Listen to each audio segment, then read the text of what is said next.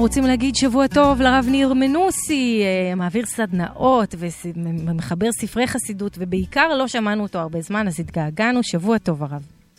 שבוע טוב, דנה, מה נשמע? גם אני התגעגעתי. נו, אז ברוך שובך, ואנחנו נשמח אה, לדעת על מה אנחנו מדברים היום.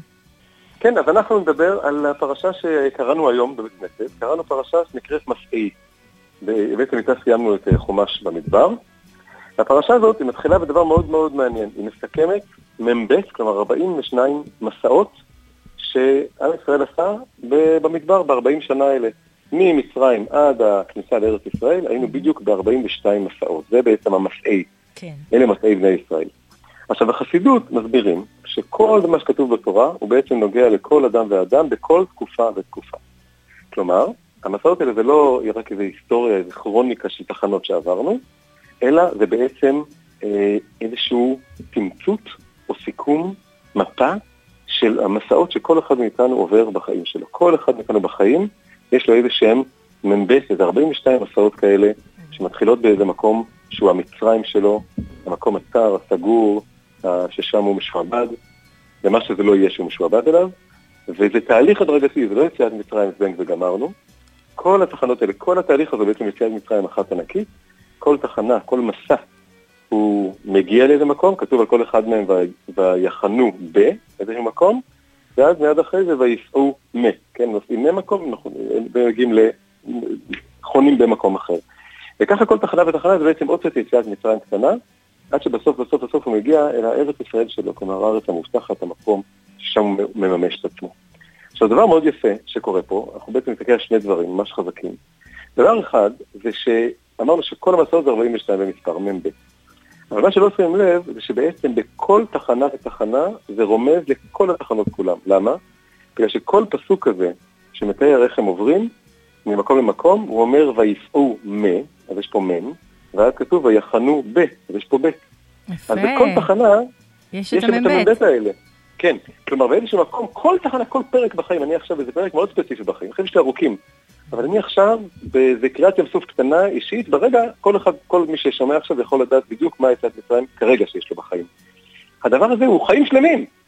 זה כל המ"ב מסעות מקופלות בתחנה הזאת, והיא משתפת את כל החיים. זאת אומרת, יש איזה קנה מידה גדול כזה של כל המסעות שאני עובר בחיים, אבל גם כשאני עושה זום אין לרזולוציה גבוהה ומסתכל על כל תחנה ותחנה, גם פה יש מסע עולם ומלואו, מסע שלם, מ"ב מסעות במיקרו, שאני צריך לעבור בשביל רק להגיע מהתחנה הזאת לתחנה הבאה.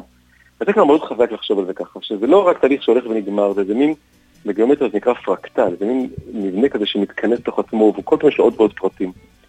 אז זה דבר ראשון לשים לב, וזה מאוד מנחם, אני חושב, ומחזק לחיים, להבין ש...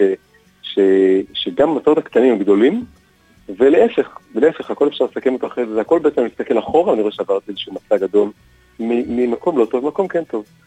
ו, וזה דבר חזק בפני עצמו. הדבר השני המעניין.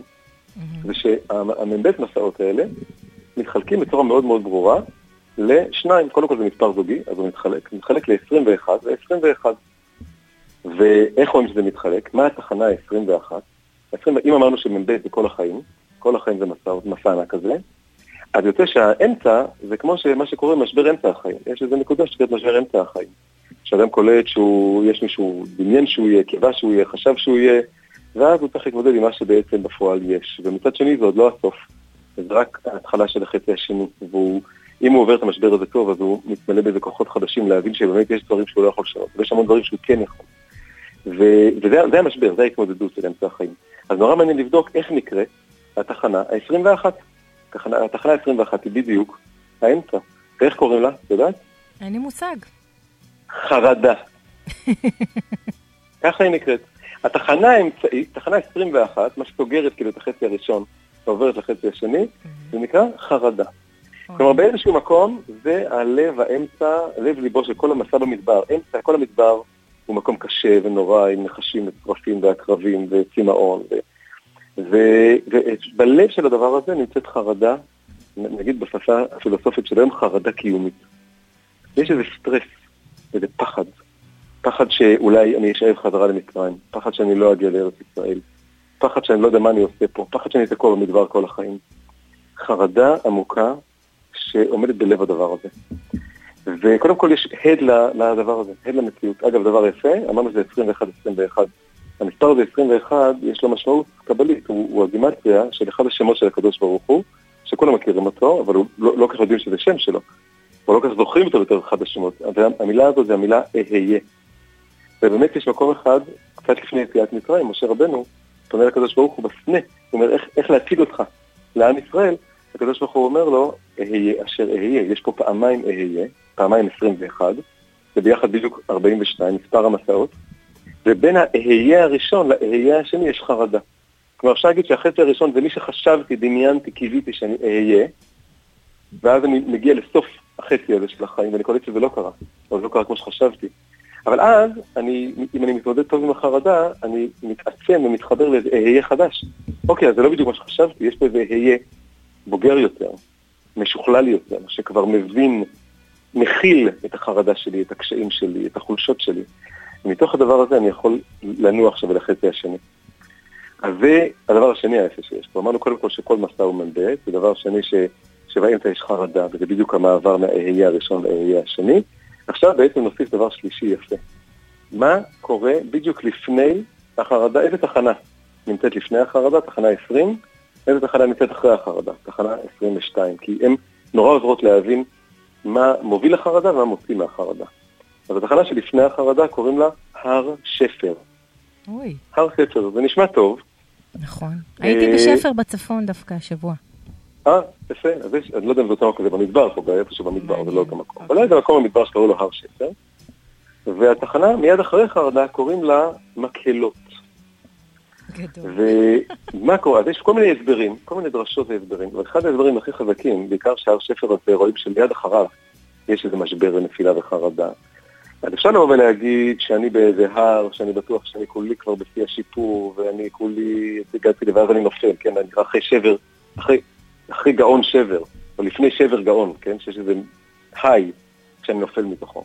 אבל יש גם הסבר שאמרתי השבוע מאוד יפה מהרב גינזבורג, שהוא אמר שהר שפר זה שאם אני מעמיס על עצמי הר של שיפורים, שאני חושב שאני אמור לעמוד בהם. בשיא של החיים יש איזה שלב שאני נדמה לי שאני כל יכול, ואני מעמיס על עצמי איזה הר אינסופי של שיפורים ותיקונים ושלמויות שאני אמור להשיג, וזה מוביל לחרדה קיומית נורית, אני לא יכול לעמוד בכל הדברים האלה. אתה יודע שיש מי שאומר ש"ויסעו מחרדה ויחנו במקהלות", זה כאילו על ידי אהבת ישראל מקהלות שמתקהלים, יוצאים מכל החרדות. או, בדיוק, אז זה, בדיוק מה שרציתי עכשיו להגיד, משהו דומה, כן. שמה שמוציא אותי מהדמיון הזה, שאני אמור לבד לעשות הכל באיזה הר של שיפורים אינסופיים, אז זה מביא אותי לחרדה, אבל אני יוצא מזה בזה שאני חוזר, יש פה גם קהל, גם קהילה, וגם באמת איזו מקהלה ששרה ביחד, שזה דווקא כוח של רבים, שאני מבין שאני לא לבד. החרדה היא הרגשה שאני נורא לבד. כן. אבל אם אני מתחבר לציבור, לחברה, משפחה, קהילה, אז אני, ואני מבין שאני כל אחד במקהלה גדולה יותר, אז זה מוריד לי את החרדה. אני מבין שיש לי תפקיד מאוד מאוד ספציפי, שאני צריך לתרום אותו קול ספציפי למקהלה הגדולה, וזה מוריד את מפלס החרדה, מה שנקרא, ומכניס אותי בצורה בריאה וטובה לחצי השני של החיים, שבו אני הרבה יותר מעורב ומעוגן בתוך הסביבה שלי והחברה שלי. Mm-hmm. ואז החרדה הופכת להיות באמת איזה שיר שמח שבסוף מוביל לארץ ישראל. איזה יופי, מקסים. הלוואי ושלכל מקום שאנחנו הולכים תהיה כזו משמעות. והכל נכון, יהיה כזה נכון. רב משמעות. זה, סיסטה, זה בעצם סיסטה כאילו ביתר מה. ממש ממש. טוב, הרב ניר מנוסי, אם אתם רוצים לשמוע עוד מהרב ניר מנוסי, קודם כל חפשו בגוגל, ואתם יכולים להצטרף לקבוצות הוואטסאפ המלאות בפניני חוכמה יומיות כאלה. תודה רבה, הרב. תודה רבה לך, דנה, כל טוב, שבוע טוב. שבוע טוב. Thank you.